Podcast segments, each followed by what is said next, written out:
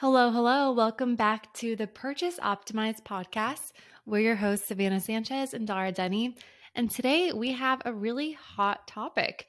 Literally, we are going to be discussing the hot takes in DTC and digital marketing. We're going to be rating them between what hot takes we think are good or bad. Because, um, as you know, especially if you're on Twitter, marketers like to give a lot of hot takes um, some which we agree with, some which we don't. Um, and we have some of our own too. So this should be a really fun episode of sharing what we're seeing working and which hot takes maybe you could apply to your own brand. So I'm going to start this off with a fire starter. Um, yes. I would say a lot of my clients that I do TikTok for are on t- Twitter as well, which I love. That's how many people discover me. Um, I would say the negative of Twitter is that there are a lot of people trying to bait engagement, like get as many retweets as possible, get new um, followers, new leads for their agency. Um, and this has led to a lot of Twitter threads. If you're on Twitter, you've you've seen these oh, threads. the Twitter threads. and they usually have the little thread emoji. If if it's a thread, you know it's trash. Just kidding, but maybe.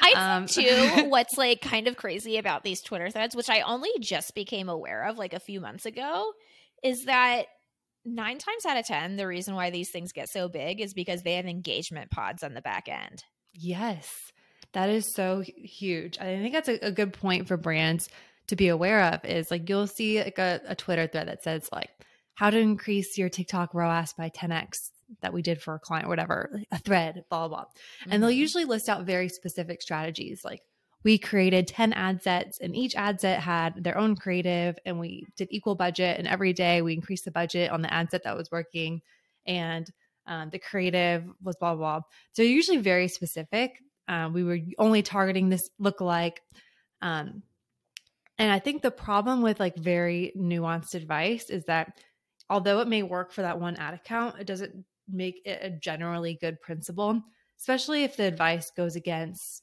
the principles that we know are tried and true, like consolidation, getting through the learning phase, testing multiple creatives in the same ad set.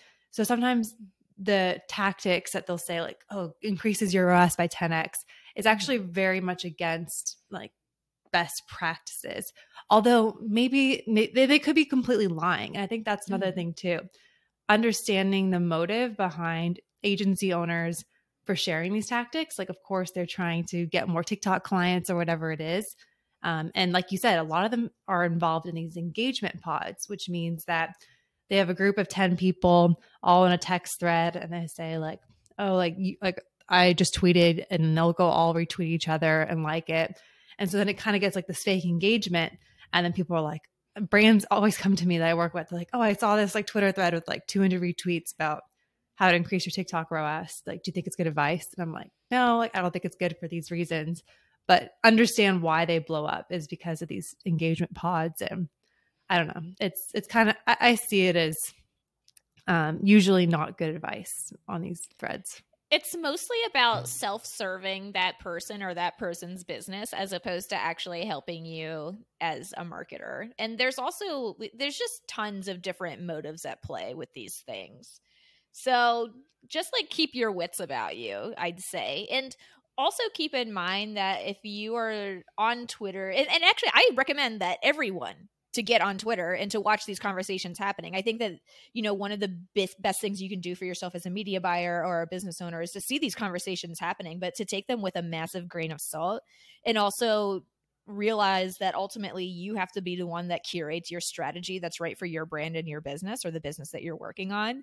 And if you are piecemealing several different strategies and tactics that are all coming from other people and not coming from your learnings, that's probably a very dangerous sign that you are on the wrong path. Exactly. I would say it's it's never interesting or popular to say, I mean, we always say it, like to say like the truths in marketing, like have a great product, have a great creative, like consolidate your ad account. Like if I've tweeted that, I get like two likes. It's like everyone's like, yeah, no shit, you've said this for years.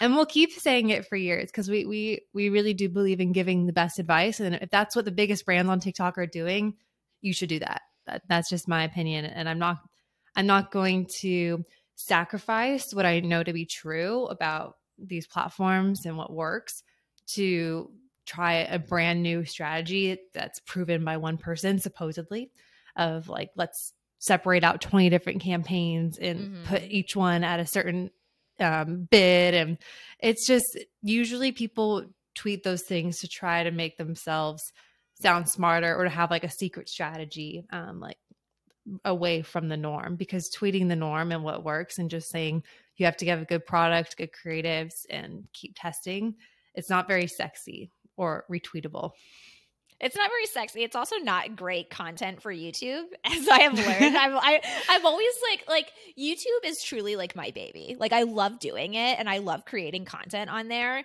But growing as like a creator on YouTube, it's all about virality. It's all about being clickbaity. And it's really hard to be like it's really hard to do that unless I would be number one pumping out like two to three videos a week. Not sustainable, cannot do, will not do or saying like this one tactic will get you a 4x ROAS every single time. Like I would click on that that thumbnail, everyone else would, but it's ultimately like that I can't create content like that because it does just boil down to the basics in many in many instances.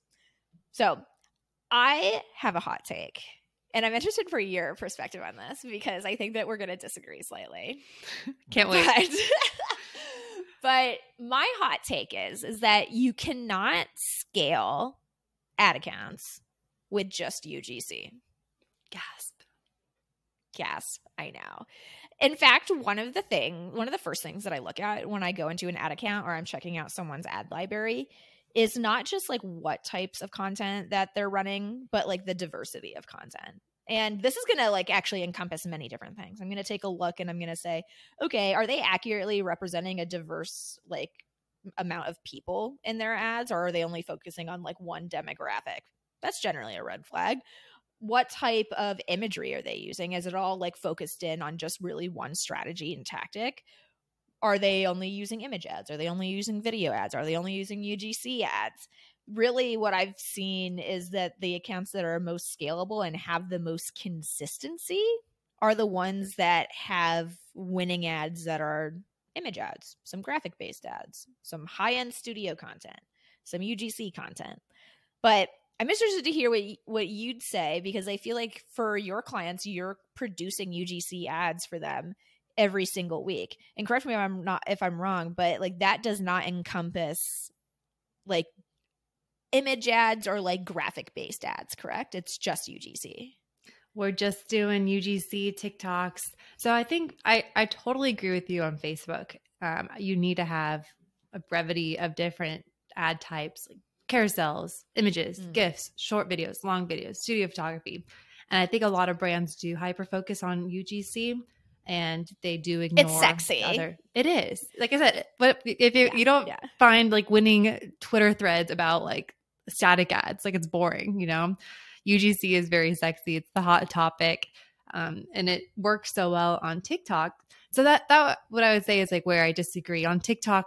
It, UGC is still king because you have to look organic to that platform, filmed with an iPhone, using TikTok text. So for TikTok, 100%, you need to be doing UGC there.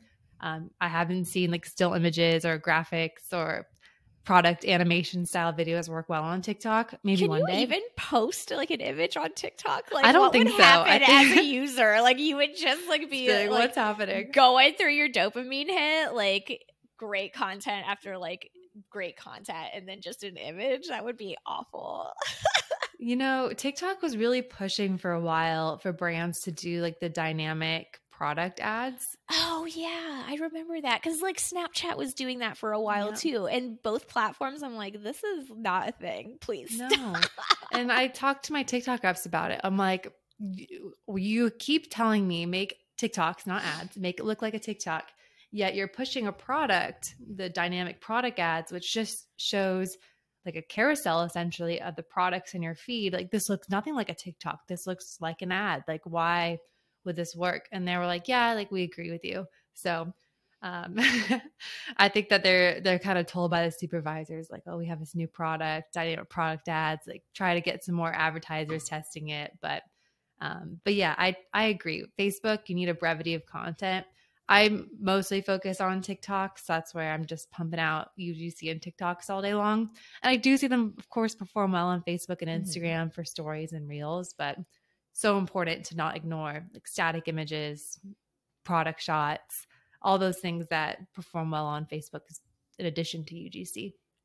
I really think though that we're going to see higher production values start to come up on TikTok over the next few months. It's something that I've seen more brands sticking like like sticking their feet into.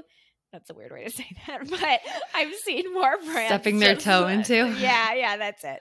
I've seen more brands and even creators starting to up their their quality of their production. And I think part of this also has to do with YouTube Shorts. I don't know. I think it's really interesting when I look at YouTube Shorts as a platform, they just completely skipped. They like went from just repurposing TikToks directly into high production value, just like nine by 16s. Mm. Like it's it's a really different animal and it's really interesting content wise. But I see now TikTok kind of starting to respond to that a little bit and like upping their production value. They also increased their um I think you can now have like 10 minute TikToks, which I've never seen. I have watched some three minute ones, but even after like two minutes, I'm like, okay, please be quicker. It's enough. Let's go. Yes. But I need to know the end of the story. Like Totally. I think that is the way. I think TikTok wants to replace TV and especially for Gen Z, like they do like short videos, like YouTube videos, five ten minutes. And so I think there is going to be a lot more high quality content coming out on TikTok. I would say for right now, like UGC is still doing best, like filmed with an mm-hmm. iPhone, since that matches most of the content that's on TikTok.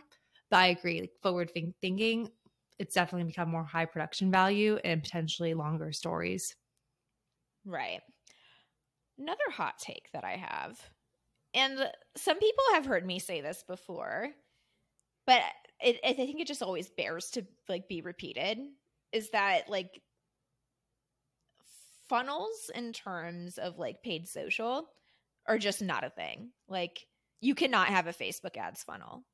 The way that the algorithm is set up now, it's either like your ability to target and be sure that you're just targeting your retargeting audiences, you're just targeting your social media engagers, or you're just targeting your website visitors.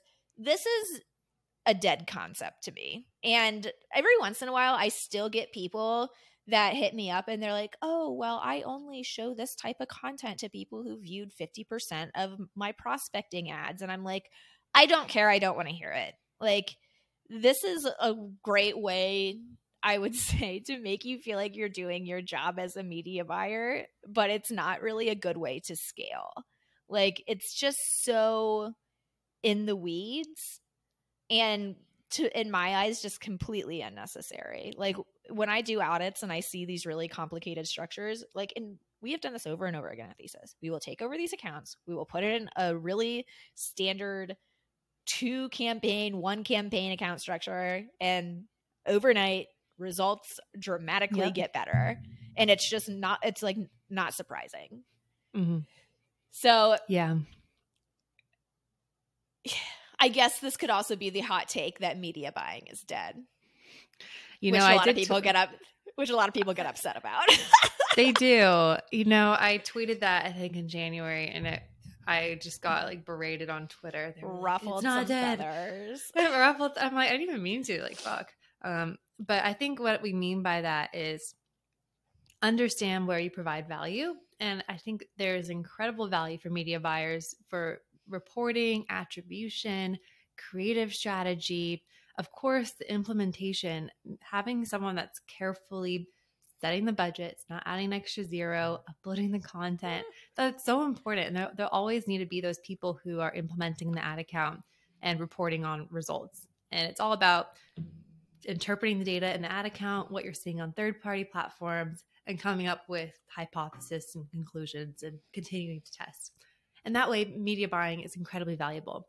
I would say that's where media buying is dead in terms of the way that media buyers used to prove their value, which would be like audience testing. Like when I worked at an agency, we would separate out like 10 different ad sets, like bicycling ad set, running Oh, ad no. set, all these different interests and we would blindly think that Facebook is going to actually serve ads to people who are interested in that. But the way that Facebook and TikTok categorizes who falls in interest is incredibly arbitrary and there's so much overlap that you can't prevent, even if you're adding exclusions. It really doesn't provide any useful data of even if you come to the conclusion, oh, the bicycling ad set did better than the running one. It's like, okay, now what? Like there's not really a good next step from there. And it's not even you don't even know if that's true because you don't understand the audience overlap and the different interests or how mm. someone even qualified to get into that interest audience. So, audience um, testing definitely dead. I really don't recommend. You know it. what's funny though is I will like push back slightly on that one. okay, let's hear it.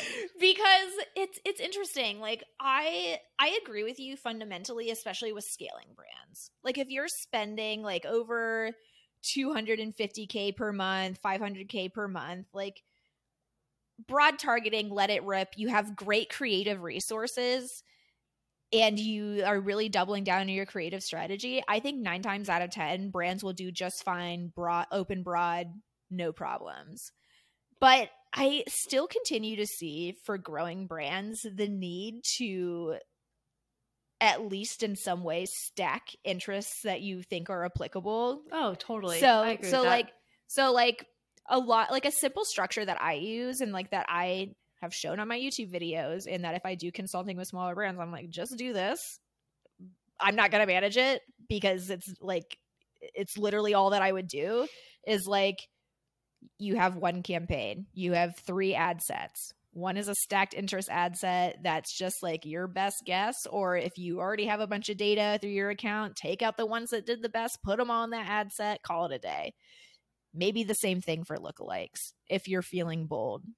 But I still tend to find, especially for like newer brands, that there can be value in that kind type of I wouldn't even call it testing. I would just be, call it like an option for the algorithm. Like, are you going to look at interests? Maybe. Let's try that lever. Are you going to perform better with all broad? Possibly. There is also that option. Are you going to perform better with lookalikes? Maybe. Take a look at that. But I think like the point that I will like underscore is testing out like 1%, 5%, 7%, 3% lookalikes. Please do, never do that like that's not something that I no, have done in in the last year. I am never ever testing single interest ad sets. Um, so like you're saying, bicycling, running, like where are you going to go with that? Nowhere. Yeah. So that's definitely true. But I still like I still find in 2022 efficiencies can be gained by telling the algorithm look through these interests look through these oh, lookalikes. We're on the same page, girl. This is not a hot oh, take okay. by you. This is this is a, a Savannah-ism. Um, in my TikTok course, by I don't I actually don't like completely broad targeting. Like I when I think of broad targeting, I'm thinking of it the same way that you're describing it. Oh, okay. Having one ad set and give the algorithm some guesses. Like mm. if you're hmm. selling makeup, like beauty, fashion, skincare, like stacking those interests all together until you get an audience of like 10 million plus or whatever it is.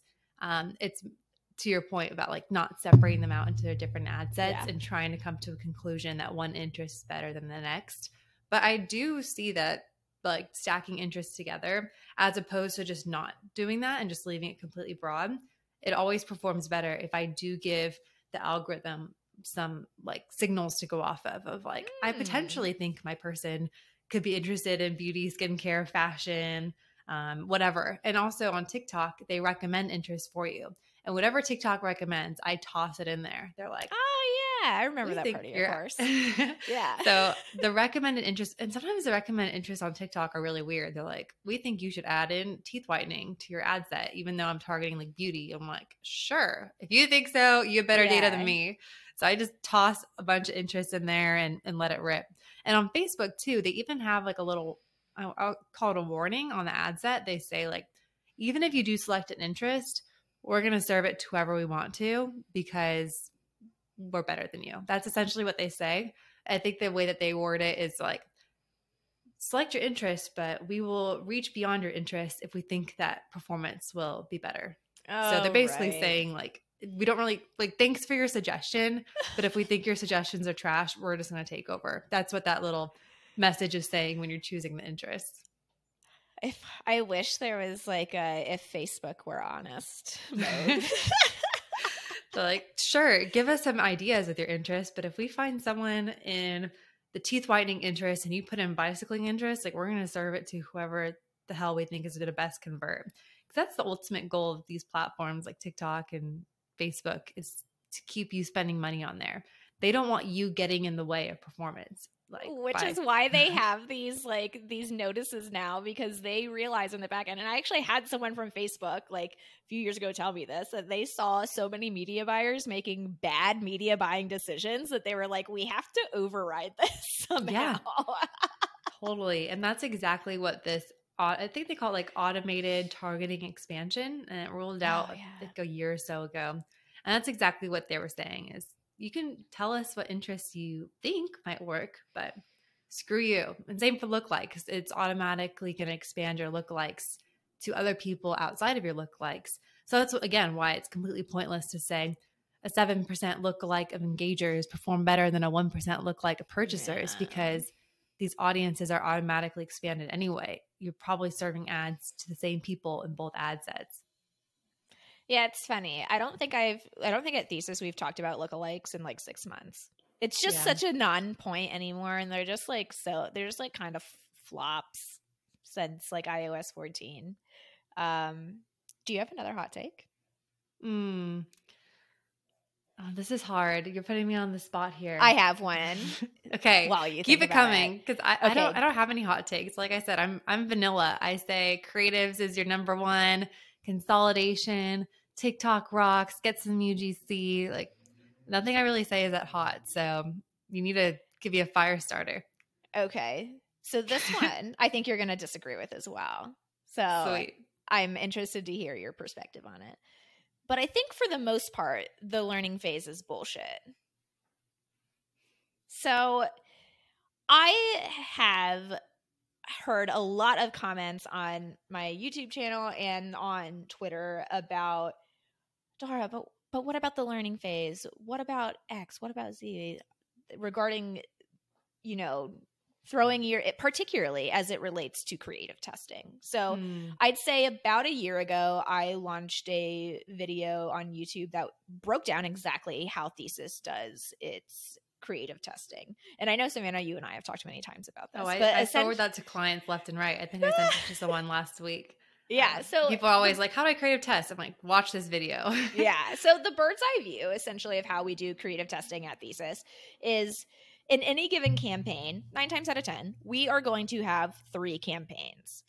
One is going to be your core prospecting campaign. One is going to be your creative prospecting campaign. And then the other is going to be your retargeting campaign. So let's just take a look at the two prospecting campaigns. Like I said, you have your core scaling prospecting campaign and your creative testing campaign.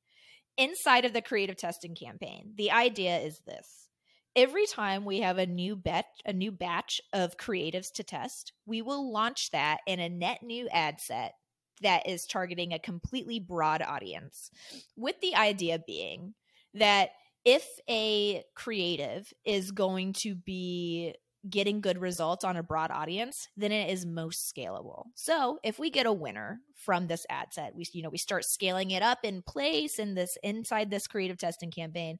We continue to see good results. We continue scaling it up. Then we decide, okay, we're going to graduate that creative to both the retargeting campaign and to the core prospecting campaign. For retargeting, it's really easy. We just copy the ad, drop it into our retargeting ad set, and call it a day. For our core prospecting campaign, this is actually where we have slightly different audiences. So we have another broad ad set there. Yes, there's going to be a little bit of overlap. And we also have maybe like an interest stack, maybe a lookalike stack. And we will duplicate that winning ad into all three of those ad sets in the core prospecting campaign. The number one question I get on this video is my God, Dara, aren't you going to retrigger the learning phase by dripping those new creatives into that core prospecting campaign? How dare you? And my response is always you have to choose which like you have to choose which bullshit like Facebook ads like must do tactic or whatever. Like you what I'm trying to say is this. You're always going to be performing some cardinal sin on Facebook. And yes, you are going to trigger the learning phase by dripping that new ad into the ad set. But that is a much better idea than not doing any creative testing. Because what are you going to do? Just let your campaigns scale and then die? Hmm. Like the best way to continue, continue to actually get good results is to inject new creatives into your campaign, which I hate to inform you means you're going to trigger the learning phase. So I think I don't give a fuck about the learning phase as it relates to dripping in new creative into ad sets. I never want to hear about this again, in fact. is how much I hear about it. I get really? emails. I like when this like every once in a while like the YouTube algorithm will bless me with like more people going to that video mm. and then the only way I know about it is because I get five emails that are people are like, "Dara, what about the learning phase?" And I'm here to I want a t-shirt that says I do not give a fuck about the learning phase. I love that. You know, I agree because I have clients that ask the same thing about the trade-off of mm. building new creatives in an ad set versus resigning learning phase and i completely agree with you. It's so important to be creative testing on facebook and to be injecting in new creatives each week. Yes you are going to reset the learning phase. To what degree that is unknown. It's not like you get like a, a meter of like you're re- you've now reset the learning phase by 98% it's like no okay yes anytime you make a change on facebook even if you up the budget by five dollars you're technically resetting the learning phase. So I think it's all about um, understanding how much you can disrupt the learning phase in relation mm. to how much you're spending. So I would say I have a client that's spending like $500 a day on TikTok ads. Mm-hmm. And they mm-hmm. came to me and they were like, oh, we just got these 10 new video ads and we want to test them to five new landing pages. I'm like, well, we need to like sequence this out so that we're not just like blasting the account with all this new stuff and mm-hmm. disrupting mm-hmm. what's because we already have ads that's working like at $500 a day. So what I told them, I guess it's kind of a compromise between the two approaches of like, yes, it's important to creative test and test landing pages, but also like, let's not just completely throw off what's working and give yeah. TikTok like 30 new variables. So I was like, okay, let's pick one landing page to test this week and we'll enter in um, three of the new creatives this week with a new landing page and bring it into our existing ad set that already has five good ads in there and let these three new ads run. So I think that's how I try to balance it of like I I typically find my clients building two new ads a week in mm. terms of new creatives to test is usually a good amount to give the algorithm some new juice, give it some new content to spend on to keep learning whilst not just trying to like test too much at once where I'm dumping in 10 new creatives to three different landing pages and mm-hmm. I have all these different copy variations that I want to test. I'm like, this is just too much at once. Yeah. Yeah. I'd say it actually goes back to another point that you made. Just like, I would be concerned if someone was triggering the learning phase if they were like tinkering and making bad like bad choices. Like, mm-hmm. oh, you want to create an ad set that's targeting like Instagram only and you're going to retrigger the learning phase that way. That's a bad reason to trigger the learning phase. But I don't generally inherently, especially as it relates to creative testing, believe that there's anything super detrimental that's going to go on by injecting new creative into already performing ad sets. Yep. You you run the risk of your ads, your existing ads going down in performance mm. when you're mm. not creative testing so I agree. I think it's always better to lean on the side of even testing too many creatives. Like that's a better problem to have than not be testing enough. I think another thing with resetting the learning phase is some media buyers. Let's just say you you uploaded five new creatives, and the next mm. day they're like, "Oh, our ROAS is down." It's like, yeah, no shit, it's down. Facebook is trying to see who the hell to serve these ads to. Like it's testing. So, and then, but then they'll turn them off right away or they'll mm-hmm. lower the budget by 50%. And that's where I have to kind of intercede and be like, yo, like just let these sit for like five days. Like, let's yeah. see, give it some spend. Don't reduce the budget. Don't turn them off. Like, you're not going to, and that's where I, I reference the learning phase. I'm like, you need to like let it learn and just let it sit for a sec, let it spend for a few days, and then we can uh, analyze and see if, if we need to pull back spend or turn a couple variations off that are obviously bad performing. But I think that's where media buyers get a little like click happy with their mouse when they are mm. creative testing and they're like, oh crap, our ad set is now not performing. So I need to change the budget or turn off or launch new yeah. stuff. I'm like, let it chill, let it learn. And so I, I use the learning phase in that sense when talking to clients about not touching their ad account so often. I would say the times that I talk about the learning phase is only in cases where you can't actually according to like when you have like really small budgets on an ad set for instance like mm. say you have an ad set and like your your average AOV is like $250 but then your ad set is at like $10 I'm like well this is literally like saying to someone, Hey, I'm going to give you a gallon of gas and I expect you to go from Ohio to Georgia. Good luck. Like, this is not, th- this is a way that you are like not, you, where you're not interacting with like the learning phase smartly because you're just like not giving Facebook enough juice. So I think in that case, it's actually called learning limited. I'm not sure if they still have those like differentiations, but that's generally the only time when I'm like, yeah, maybe the learning phase is a problem, but never mm-hmm. as it relates to injecting new creative into an ad set. I yeah. need to make that absolutely clear. yeah, I think that's a really great point because I think people do get overly nervous about resetting the learning phase. And I, I totally agree. Just test test new creatives. It's always a good idea. Um, maybe space it out and so you don't have to test 20 new creatives in one day if you only have a $200 budget.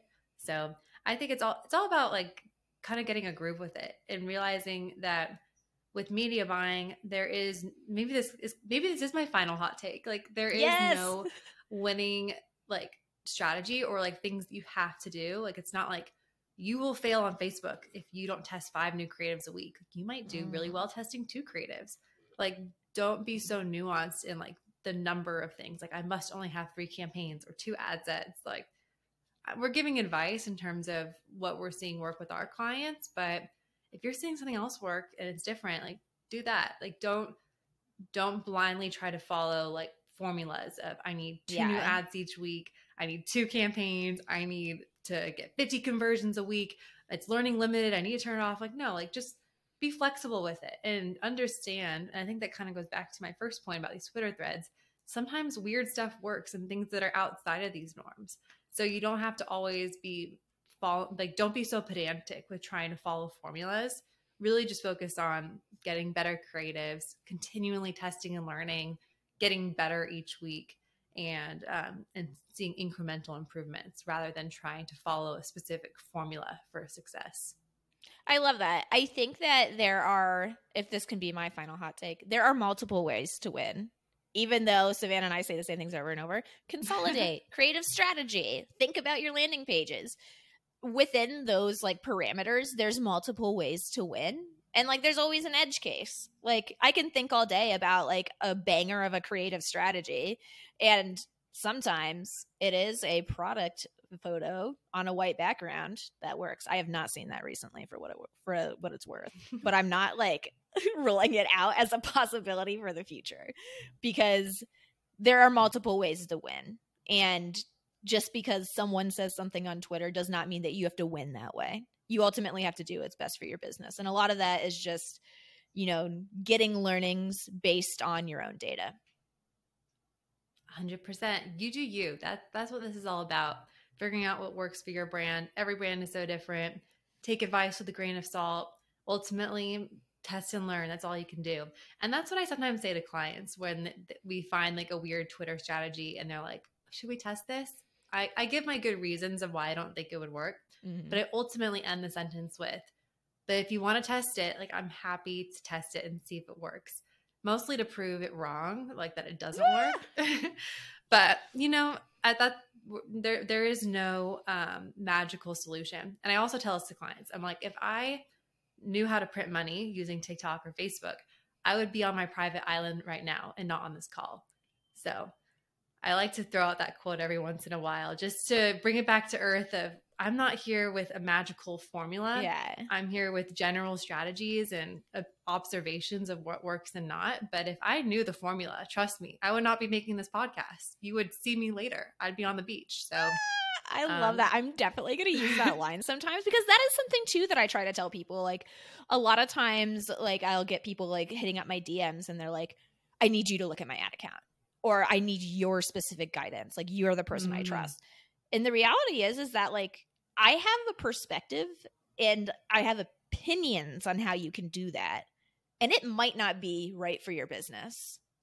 You know, there there are people where their entire jobs are to grow and scale multi-million dollar businesses and you know what sometimes they're wrong it's called vc funding and like True. you know they all. and like none of this is a for sure thing eh, so Yeah. at the end of the day you just have to find you know people you trust and gather your learnings one at a time and i think that's a I good note to end on yes. I totally Awesome. agree. Well, I love where this conversation went. If you have a hot take, please put it in the comments, whether you're watching this on YouTube, seeing our smiling faces, or on any podcast streaming platform. Let us know in the reviews. What's your hot take on this podcast? Is this a good podcast? Is this trash? Hopefully, you're loving it. Let us know what you want to see more of. Um, we're excited to discuss all these new topics. So let us know what you want to learn, and um, we'll make sure to keep giving you our best advice week over week. So thanks again for joining us. See you next time. bye